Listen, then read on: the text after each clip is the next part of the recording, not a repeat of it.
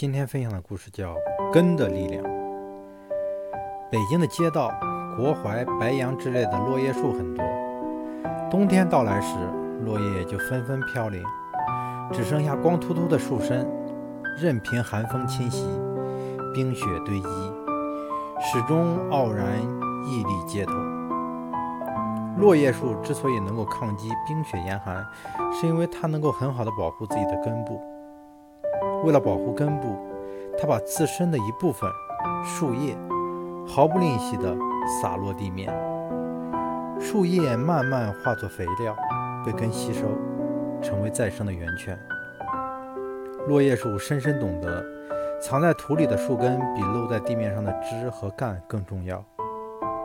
春来时，光秃秃的树叶上突出新芽，美极了。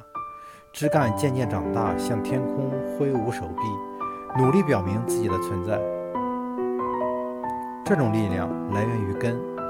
到了夏天，繁茂的枝叶感受到烈日暴晒的痛苦，可它依然不动声色。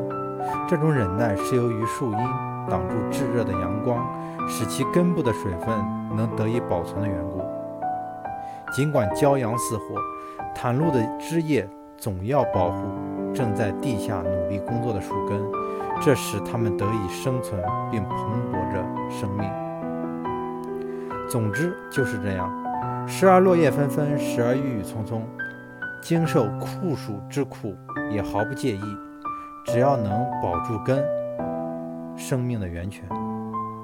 落叶树这种坚韧不拔的精神激励着我。